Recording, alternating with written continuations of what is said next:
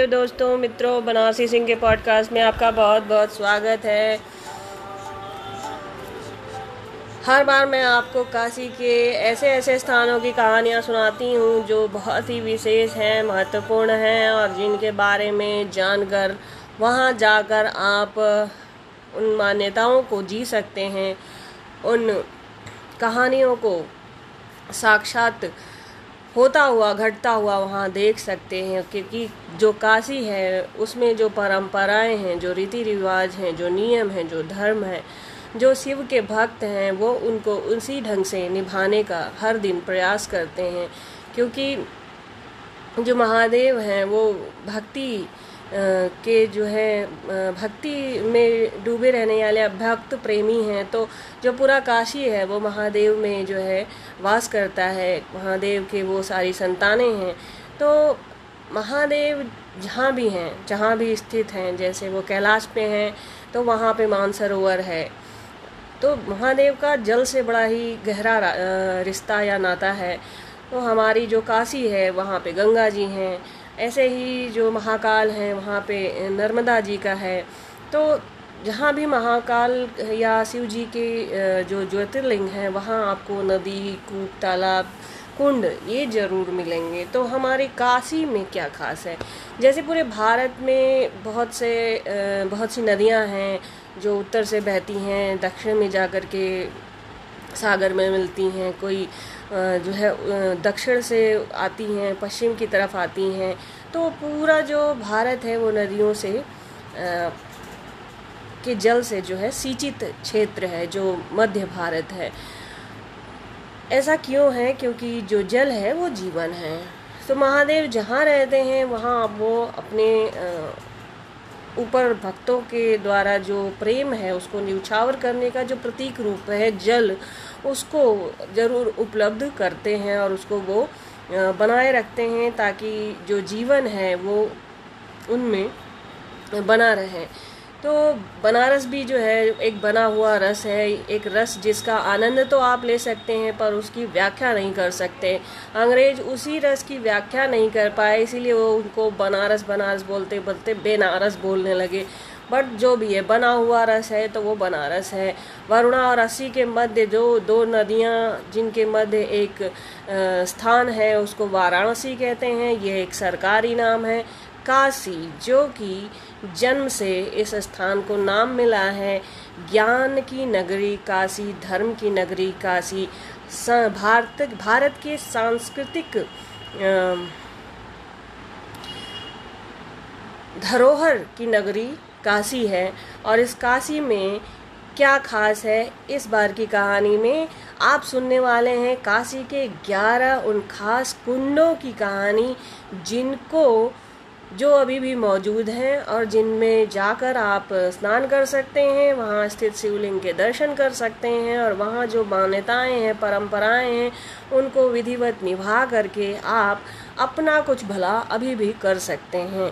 देर नहीं हुई है क्योंकि काशी बहुत पुरानी है लेकिन काशी बदल रही है और बढ़ती हुई आबादी की वजह से यहाँ पे जो साठ पैंसठ कुंड हुआ करते थे हर स्थान पे हर शिवलिंग के पास हर आ, मंदिर के प्रांगण में जो कुंड हुआ करते थे जो जिनकी स्थापना किसी विशेष पर्पज से की गई थी वो जो है आबादी के बढ़ने के कारण लोगों ने अवैध तरीके से उनको ढक तोप करके उस पर घर वगैरह बना लिया है। लेकिन उसकी जो पवित्रता है, वो तो कहीं जाएगी नहीं।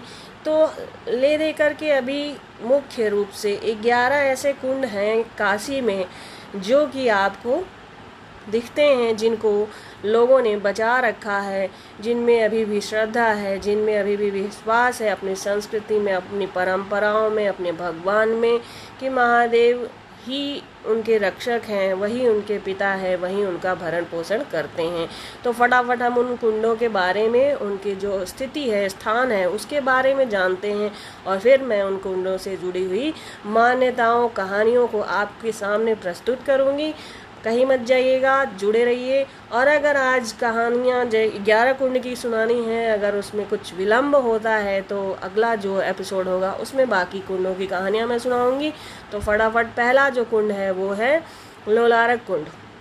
यहाँ ये जो है अस्सी का जो घाट है उसके बाद जो भदोही घाट है उसके ठीक पीछे लोलारक कुंड है। जब आप अस्सी क्षेत्र से गुजरते हैं तो आपको आ, सड़क के जो है बाई तरफ़ आपको ये लुलारक कुंड का जो मार्ग है, वो दिखता है। वहाँ आप जा कर के स्नान करते हैं। क्यों? लोलारक कुंड को सूर्य कुंड भी कहा जाता है। इस कुंड में जाकर स्नान करके बड़ी ही अच्छी यहाँ से हर कोई जो यहाँ स्नान करता है, उसका अपना अलग उद्देश्य होता है और सभी की मनोकामनाओं को ये कुंड पूर्ण करता है। सबसे ज़्यादा जो लोलार कुंड में स्नान की मान्यता है, वो है लक्खा मेले में और उस अवसर पर जो दंपत्ति हैं, जिनकी, जिनको संतान उत्पत्ति नहीं हो रही है, वो लोग वहाँ पे जाते हैं और स्नान करते हैं और सूर्य देव के प्रताप से उनको संतान की, पुत्र की, संतति की प्राप्ति होती है। कुछ लोग निरोगी काया के लिए वहाँ पर स्नान करते हैं, जैसे चर्म रोग वगैरह है तो उसमें स्नान करने से जो है वो ठीक हो जाता है। तो भाद्र कृष्ण अमावस्या तिथि के दिन जो है, वहाँ पे इन कुंडों में विशेषकर स्नान किया जाता है। तो लोलारक कुंड में जा कर के स्नान करते हैं। वहाँ पे लोलारकेश्वर महादेव का जो बहुत विशाल शिवलिंग है, उसमें दर्शन करते हैं। प्रभु से अपने जो भी मनसा है उसको व्यक्त करते हैं और प्रेम से उनका दर्शन करके घर आ, आते हैं। और ऐसा अगर आप नियमित करते हैं जैसी कि वहाँ मान्यताएँ हैं किसी की चालीस दिन की किसी की पचास दिन की किसी की अलग अलग दिनों की मान्यताएँ हैं कि इतने दिन करने पे ये जो है आपको प्राप्त होता है मनोकामना पूर्ण होती है। अब साधु महात्मा लोग तो मोक्ष की इच्छा से लोलारक कुंड में स्नान करते हैं तो इस प्रकार जो है लुलारक कुंड वहाँ जो है महत्वपूर्ण है। भदोही क्षेत्र में है, अस्सी के ठीक पीछे है। तो लोलारक कुंड के बारे में अगर आप, वहाँ जाएँ तो आपको वहाँ की जो मान्यताएँ हैं, कहानियाँ, वो मैं आपको बता रही हूँ। आपकी, आपको मैं उसका स्थान भी बता रही हूँ। इसके बाद जो दूसरा है, वो है मानसरोवर घाट के पास मानसरोवर कूप।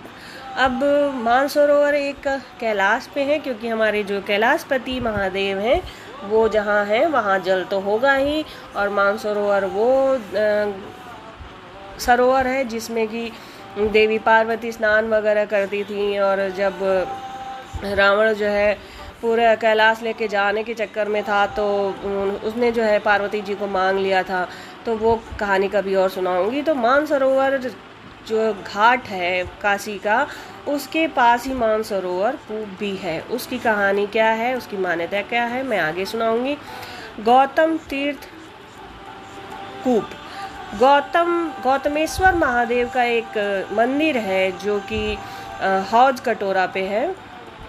और यहाँ पे इस मंदिर में जो है जो काशी नरेश है, विभूति नारायण जी थे वो जो है यहाँ पे दर्शन, पूजन और उनका रेगुलर का यहाँ पे आना जाना था। तो और ये गौतम ऋषि जो हो, थे, महादेव के बहुत बड़े भक्त थे और गौतम ऋषि ने जहाँ साधना की थी, वहीं पे ये कूप बनाया गया है और गौतमेश्वर महादेव शिवलिंग का वहीं पे जो है शिवलिंग भी बनाया गया है। तो उनका मंदिर भी वहीं है, सावन के महीने में, सावन के मास में जो है, इस गौतम तीर्थ में जो है, बहुत भीड़ होती है। हौज कटोरा में ये गौतम तीर्थ कूप आपको मिलेगा और वहाँ जो स्नान है, वहाँ जो ध्यान है, वहाँ जो ईश्वर की आराधना का जो महत्व है, मैं उसको इसकी कहानी के साथ आपको बताऊँगी। आगे चलते हैं, चौथे नंबर पे है शुक्र कूपाय नमः। शुक्र कूप यानी शुक्रेश्वर मंदिर के बगल में कालिका गली में आपको शुक्रकूप मिलेगा। शुक्रकूप की भी अपनी मान्यता है। इसके नाम से ही आप समझ गए होंगे और इसके बगल में जो है सुकेश्वर महादेव का मंदिर भी है। तो आगे बढ़ते हैं। पाँचवें नंबर पे है धर्मकूप। मीर घाट मैंने बताया था। वहाँ पर मीर घाट पे जो है विशालाक्षी देवी का मंदिर है। वहीं पे जो है ये धर्मकूप है। धर्मकूप की स्थापना जो है महादेव ने इंद्रदेव के लिए की थी। ओह, मैंने तो आपको कहानी बता दी। आगे की कहानी मैं आपको जब मैं कहानी सुनाऊँगी इन कूपों की, तब बताऊँगी। चलिए, ज्ञान कूप यानी ज्ञान व्यापी, जो अभी बहुत बड़ा हमारे लिए हमेशा से ही महान और महत्वपूर्ण रहा है। तो केवल उस पर बातचीत हो रही है और बहुत सारी चीज़ें उभर कर आ रही हैं। इससे पहले भी मैंने ज्ञान व्यापी के महत्व के बारे में बताया था। अभी मैं उस पर कुछ भी नहीं नहीं बोलूँगी। क्या हो रहा है, क्या नहीं हो रहा है, सबको पता है क्या हो रहा है और सत्य भी सबको पता है। तो देखिए क्या होता है कि मन जो है मन जो होता है ना, उसमें ईश्वर होता है, उसी में अल्लाह होते हैं, उसी में गॉड होते हैं, उसी में लॉर्ड होते हैं, उसी में यहुआ हैं, उसी में मोहम्मद साहब भी हैं। तो वो मन जब पावन है पवित्र है तो आ, क्या फ़र्क पड़ता है आप कहाँ बैठ के पूजा करते हैं और, और दूसरी चीज़ की किसी अन्य के स्थान पर किसी अन्य की वस्तु के प्रति जो आपके अंदर मोह है लालसा है उसको त्याग करने के बारे में हर धर्म कहता है और दूसरे की संपत्ति को जो है अधिग्रहित करने की जो मनसा होती है, उसको भी पाप कहा जाता है। हमारे सनातन धर्म में तो पाप ही कहा जाता है। अभी पीछे मैंने यहूदी धर्म से जुड़ी एक बुक का जो है, अनुवाद का काम किया तो उसमें भी यही बात लिखी हुई थी कि हमें पड़ोसी की संपत्ति, उसके सेवक, उसकी पत्नी, उसके बच्चे, उसकी नौकर और नौकरानी तक पे भी नज़र नहीं डालनी चाहिए। हमें उसकी मदद करनी चाहिए। जितनी भी सामर्थ्य हो तभी ईश्वर प्रसन्न होता है और यही मान्यता हर धर्म की होती है। बाकी मैं कुछ नहीं कहूँगी। ज्ञानकूप की जो महता है, वो हम सभी को पता है। ज्ञानकूप जो है काशी के नाम से ही जुड़ा हुआ है। ज्ञान व्यापी, यानी ज्ञान का कुआँ, जिस कुएँ के जल को महादेव पे, काशी विश्वनाथ विश्वेश्वर महादेव के ऊपर जब आप पूरी श्रद्धा से समर्पित करते हैं और कुछ मान्यताओं का पालन करते हैं और नहीं भी करते हैं। भक्ति भाव से महादेव की बस उनका नाम लेते रहते हैं। ओम नमः शिवाय, ओम नमः शिवाय और भक्ति भाव से उस जल को उन पर अर्पित करते हैं तो सच मानिए आपके सारे जो संताप है वो ख़त्म हो जाते हैं, पाप है वो कट जाते हैं। और आपको आपके अंत समय में जब यम के जो वाहक हैं वो आपके समीप आएँगे तो महादेव बोलेंगे, भैया, तुम जाओ, हम इसको नहीं भेजेंगे क्योंकि ये हमारा भक्त है तो तुम्हारा काम इसको ले जाने का नहीं था। तुम्हें बस ये बताना था कि, भाई, अब तुम्हारे जाने का समय हो गया, तुमने वो बता दिया, अब तुम चलो, निकलो। क्योंकि यम को काशी में प्रवेश वर्जित है यहाँ जो जिसकी मृत्यु होती है, वो सभी शिव के गढ़ बन जाते हैं, शिवमय हो जाते हैं। तो इतनी बड़ी मान्यता है ज्ञान व्यापी की ज्ञान व्यापी कुएँ के जल की और उस जल से स्नान करने, ईश्वर को स्नान कराने, उस जल को ग्रहण करने से भी बहुत सारी चीज़ें, बहुत से रोग, बहुत से मानसिक विकार, बहुत सी बुराइयाँ, बहुत आपके मन का अंधकार भी दूर होता है। शायद इसीलिए किसी और ने उसको अपना बनाने का प्रयास किया बट ठीक है, कोई बात नहीं, जो भी है, जैसा भी है अच्छा है, जो सत्य है, वही होगा और जो होने वाला है, वही होगा। और मन के हारे हार है, मन के जीते जीत है, हर हार महादेव महादेव जो चाहेंगे वही होगा। चलिए सातवें कुंड की ओर चलते हैं। यह है चंद्रकूप। सिद्धेश्वरी गली है बनारस में। मैंने गलियों वाला जो एपिसोड बताया था, उसमें सिद्धेश्वरी गली है। उस सिद्धेश्वरी गली में जो है आपको चंद्रकूप जो है मिलेगा और वहाँ पे महादेव का मंदिर भी है, जो चंद्रेश्वर महादेव मंदिर के नाम से प्रसिद्ध है। इसके अतिरिक्त जो आठवां कूप है, वो है काल कूप, काल भैरव। दंड पाणी जी जो है, काल भैरव का जो मंदिर है, उनके पास दंड पाणी का मंदिर है। उसके बगल में दक्षिणवर्ती जो गली जाती है, वहाँ है काल कूप। कुआँ जिसमें स्नान करने से काल का भय समाप्त हो जाता है और महाकाल आपकी रक्षा करते हैं। काल भैरव, भैरी, भैरवी यातनाओं से बचाते हैं क्योंकि आप तो हर रविवार, मंगलवार को वहाँ जाकर दर्शन कर रहे हैं।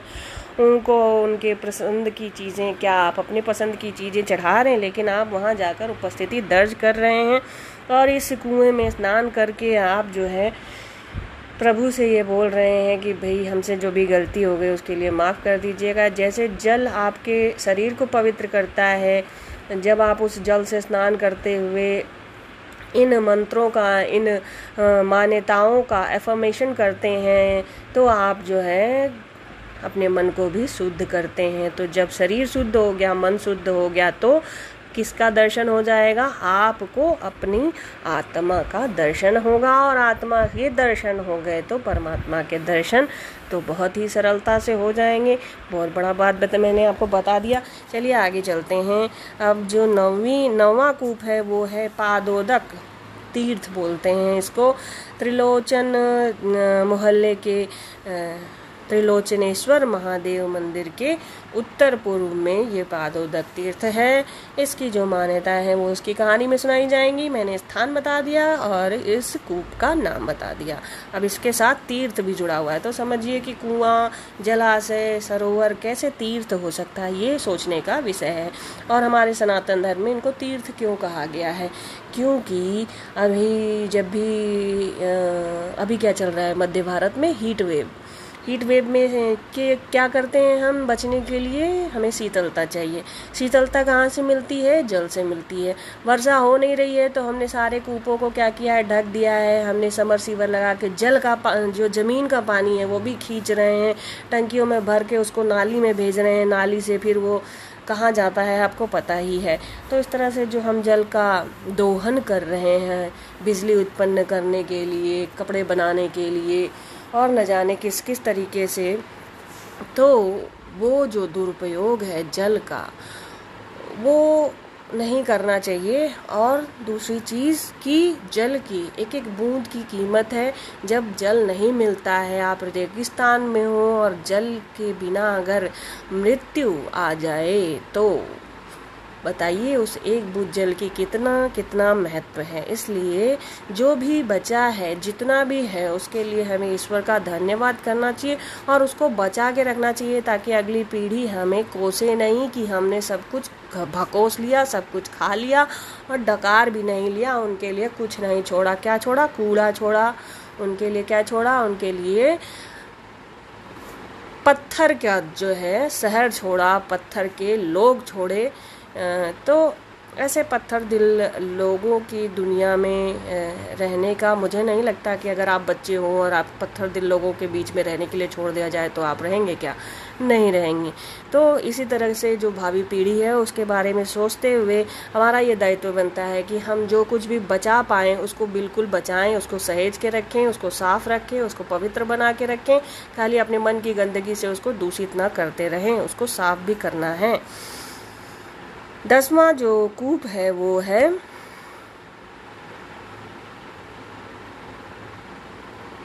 पिलपिला कूप। ये त्रिलोचन मोहल्ले के पास ही है। इसके बाद जो ग्यारहवा कूप है, वहाँ तो मैं खुद भी गई हूँ। बहुत सारे कूपों के पास मैं खुद भी गई हूँ। ये धनवंतरी कूप है, जो इसको अमृत कुंड भी कहते हैं। दारा नगर में जो श्री महामृत्युंजय मंदिर है, उसके प्रांगण में ये इसको संरक्षित किया गया है। यहाँ पर रेगुलर हज़ार लोग पानी पीते हैं। इसकी जो कहानी है, वो क्या करूँ, आपको सुना दूँ? चलिए, इसकी कहानी से ही शुरू करते हैं। इसकी कहानी ये है कि जब समुद्र मंथन हुआ तो उसमें से चौदह प्रकार के रत्न और लोग उत्पन्न हुए, जिसमें अमृत था विष था देवी लक्ष्मी थी तो धनवंतरी महाराज भी उत्पन्न हुए थे, जो कि श्री हरि विष्णु के अवतार थे। और वो क्या थे? वो वैद्य रूप थे। उनके पास समस्त सृष्टि में जो औषधियाँ हैं, उनको वो लेकर के अवतरित हुए थे। तो फिर उन्होंने क्या किया? जब वो, अब जब महादेव काशी आए तो काशी में आने के बाद क्या हुआ कि ये जो काशी था, ये पहले विष्णु जी की नगरी थी। तो काशी में जब महादेव आए, काशी को उन्होंने अपनाया तो काशी पूरी सृष्टि में, पूरी दुनिया में, पूरे विश्व में जब इतनी ज़्यादा प्रिय थी देवी देवताओं को, इतनी वो पावन थी, उतनी मनोहर थी, इतनी अद्भुत है काशी अभी भी कि जैसे लोग खींचे चले आते हैं, आज भी दर्शन करने के लिए लाखों की संख्या में लोग आ रहे हैं घाटों पे देखने के लिए, नएपन को देखने के लिए, क्योंकि हमें परिवर्तन पसंद है, हम परिवर्तन की ओर आकर्षित होते हैं। तो महादेव जब जहाँ आए, वहाँ पे परिवर्तन न हो, वहाँ पे चमत्कार न हो, वहाँ पे रमणीयता न हो तो ऐसा तो असंभव है। तो फिर धनवंतरी महाराज भी आए और महामृत्युंजय जो हैं महामृत्युंजय कौन है? महामृत्युंजय एक मंत्र भी है और महामृत्युंजय शिव जी भी हैं। उनके इस रूप के बारे में आप सभी को पता है। जो महामृत्युंजय मंत्र का जो पालन करते हैं, उनको जो है मृत्यु से मुक्ति मिल जाती है। मतलब अकाल मृत्यु उनकी नहीं होती है, किसी घटना दुर्घटना में मृत्यु नहीं होती है। तो इसी मंदिर के जो प्रांगण है, उसमें जो है ये धनवंतरी कूप है, जो कि ये ये भी सात तल वाला है।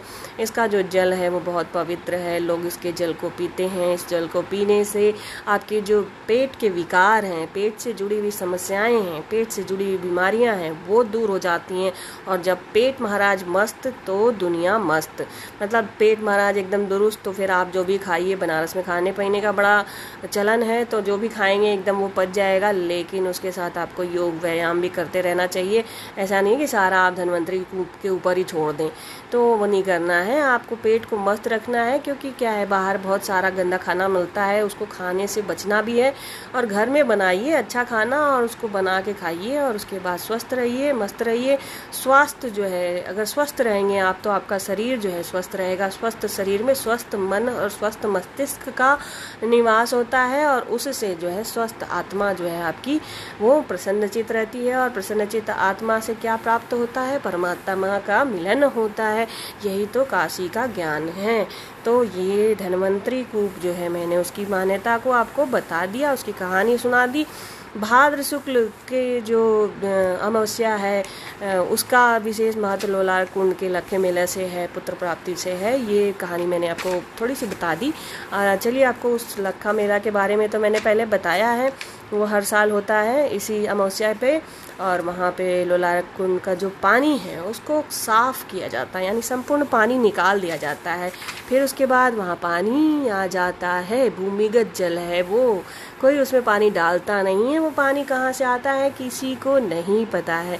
सूर्य देव का वहाँ मुख बना है, उसमें से ही पानी आता है, फिर वो कुंड भर जाता है, धीरे धीरे धीरे, रात भर में वो भर जाता है, और जब सुबह होती है तो सूर्य देव की किरणें उस पर पड़ती हैं, और वो विटामिन डी से एकदम तरोताज़ा तनतनाता हुआ पानी हो जाता है, लेकिन वो पानी शीतल होता है। जब लोग उपासना के बाद वहाँ पे सूर्यदेव की उपासना की जाती है। मेला लगता है, बड़ी दूर दूर से दंपत्ति आते हैं, स्नान करते हैं। संतान इच्छा की पूर्ति की मनोकामना के लिए वहाँ विभिन्न पूजा पाठ होते हैं। जो लोग दंपत्ति संतान के लिए आते हैं, वो अपने वस्त्र का वहाँ त्याग कर देते हैं। मतलब जो ना पहन के नहाते हैं, वो वस्त्र वहीं छोड़ देते हैं कि भाई आपको कुछ पाना है तो कुछ छोड़ना भी तो पड़ेगा। बिना छोड़े ही सब लेते रहेंगे क्या?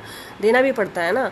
तो वहाँ पे आपको वो वस्त्र छोड़ना है। छोड़ने के बाद क्या करना है? फिर आप महादेव का दर्शन करिए और भगवान में विश्वास रखिए, आपको ये रत्न की प्राप्ति अवश्य होगी। तो धर्म की प्राप्ति होती है, रत्न की पुत्र, संतति की प्राप्ति होती है और एक दायित्व आप लेने जा रहे हैं तो दूसरा दायित्व आपको निभाना पड़ता है। तो ईश्वर के प्रति आपको धन्यवाद आभार व्यक्त करना पड़ता है और हो सकता है कि अगले लखा मेले तक आपका जो गोद है वो भर जाए। तो इसलिए भगवान को हर समय हर घड़ी हर चीज़ के लिए हर हर आ, अच्छी बुरी चीज़ के लिए उनको थैंक यू बोलना चाहिए। इससे जुड़ी हुई एक कहानी है वो सुना दूँ? चलिए सुना देते हैं। हम्म, समय ज़्यादा हो रहा है, लेकिन फिर भी सुना देते हैं। एक समुद्र का किनारा है।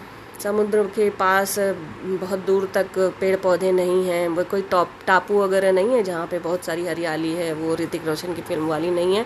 कहो ना प्यार वाला टापू नहीं है। हाँ ये एक टापू है, वीरान टापू है, जहाँ पे कोई वृक्ष नहीं है, बहुत ही अति की गर्मी है, पैंतालीस से पचास वाली, और एक चिड़िया है।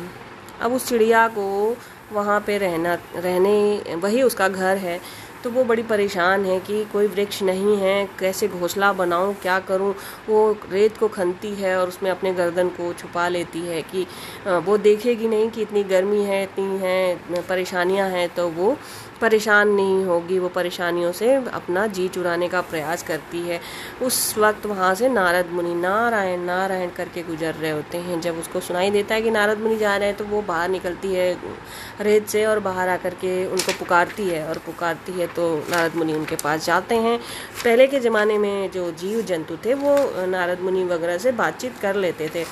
तो पहले जो है सारे लोग वोकल होते थे, सभी एक दूसरे से बातें करते थे। अब ये क्या ये कलयुग है तो यहाँ पे इंसान इंसान से बात नहीं करता, लेकिन चिड़िया वो बात कर रही है नारद जी से।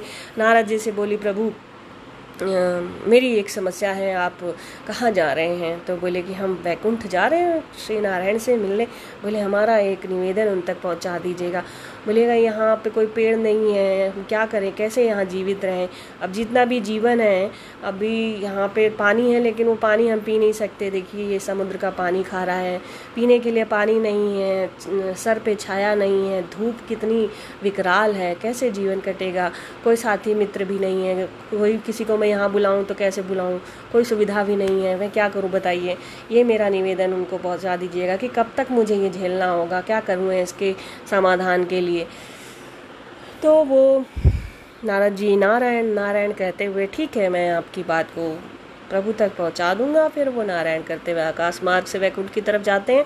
वैकुंठ में पहुँचने के बाद जब वो प्रभु के सामने पहुँचते हैं तो उनसे बोलते हैं कि, प्रभु, आपसे एक आपके लिए एक मैसेज है, एक चिड़िया है, उस दिशा में समुद्र किनारे और वो बहुत ही दुखी है और उसने आपसे निवेदन किया है कि उसकी ये जो विपदा है, वो कब तक रहेगी?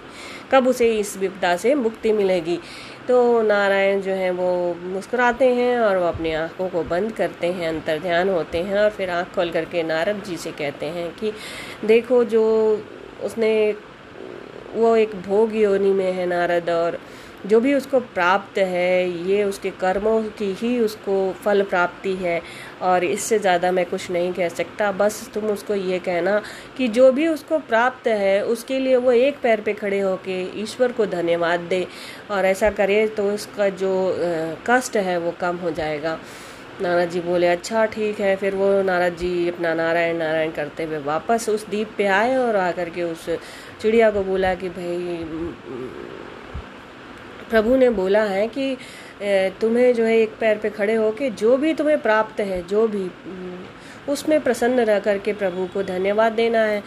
तो बोली, बस इतना ही? बोले हाँ बस इतना ही। और तुम्हारे जो कर्म है, उसके अनुसार तुम्हारे लिए यही बहुत है। तो वो बोली, ठीक है, जैसा प्रभु की इच्छा, अब नारद जी चल दिए। कुछ एक दो महीने, चार महीने चार पाँच महीने बाद जब वहाँ से फिर लौट रहे थे तो उनको याद आया कि अरे वो चिड़िया का क्या हुआ, देखता हूँ। तो वहाँ गए, देखे तो वहाँ बड़ी हरियाली है।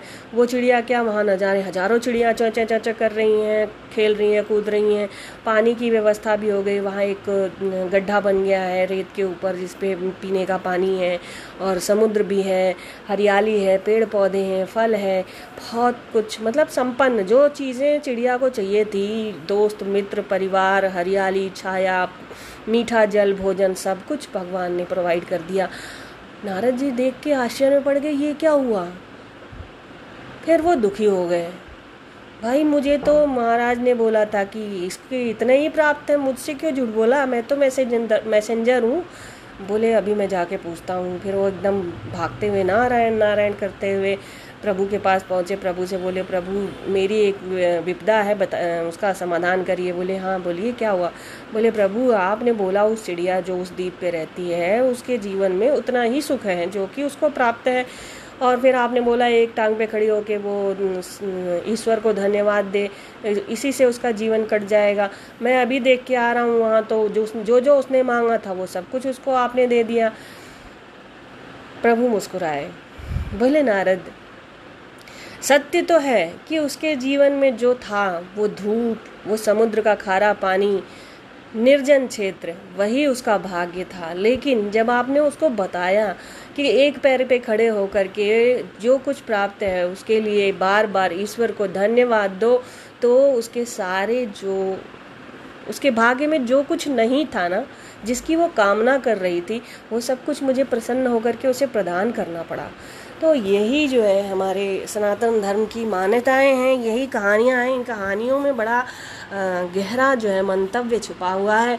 इन कहानियों को मैं इसीलिए आपको और आपके आपके बाद की पीढ़ियों की तक तक पहुँचाने का प्रयास कर रही हूँ, क्योंकि कहानियाँ जो है वो हमें प्रेरणा देती हैं, कहानियाँ हमें सिखाती हैं। हमारी ज़िंदगी भी तो एक कहानी है, उससे प्रेरणा कोई और, कोई ना कोई ज़रूर लेता है। जब कोई सफल होता है तो हम उसकी सफलता से प्रेरणा लेते हैं। बट वो कितनी बार असफल हुआ, ये कोई जानने का प्रयास नहीं करता है। जब आप उसकी असफलता को देखेंगे तो शायद उसकी सफलता जो है आपको उसकी गहराई और उसके महत्व को और अधिक तरीके, अच्छे तरीके से समझने का मौका मिलेगा।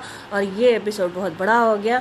तो अगली जो पाँच छः कुंड हैं, उनकी कहानियाँ मैं नेक्स्ट एपिसोड में बहुत जल्दी आपके बीच में लेकर के आऊँगी। वो भी रेडी हैं और थोड़ा सा ना समय लगता है तो मुझे जब थोड़ा विलम्ब हो जाता है आप लोगों के सामने कहानियाँ लाने में, हज़ार कहानियाँ सुनाना, ये रिश्ता तो बन रहा है, बनता रहेगा और ये लंबे समय तक चलने वाला है।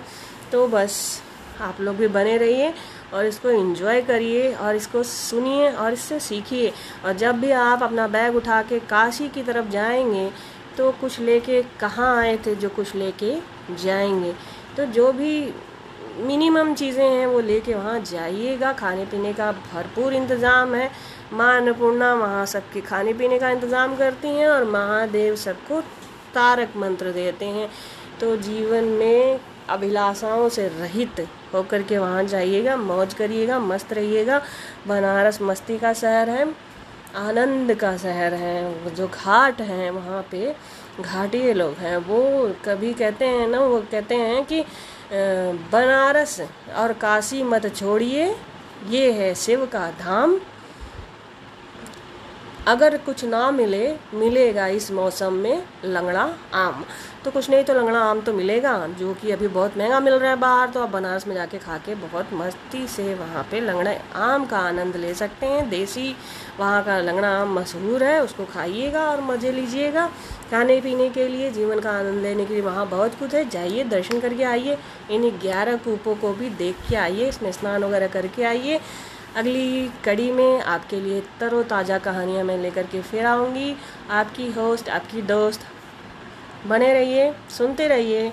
कल थी काशी, आज है बनारस और उसकी एक हज़ार कहानियों की ये चलने वाली कड़ियों को। तब तक के लिए नमस्कार, हर हर महादेव, स्वस्थ रहिए, मस्त रहिए बी हैप्पी बाय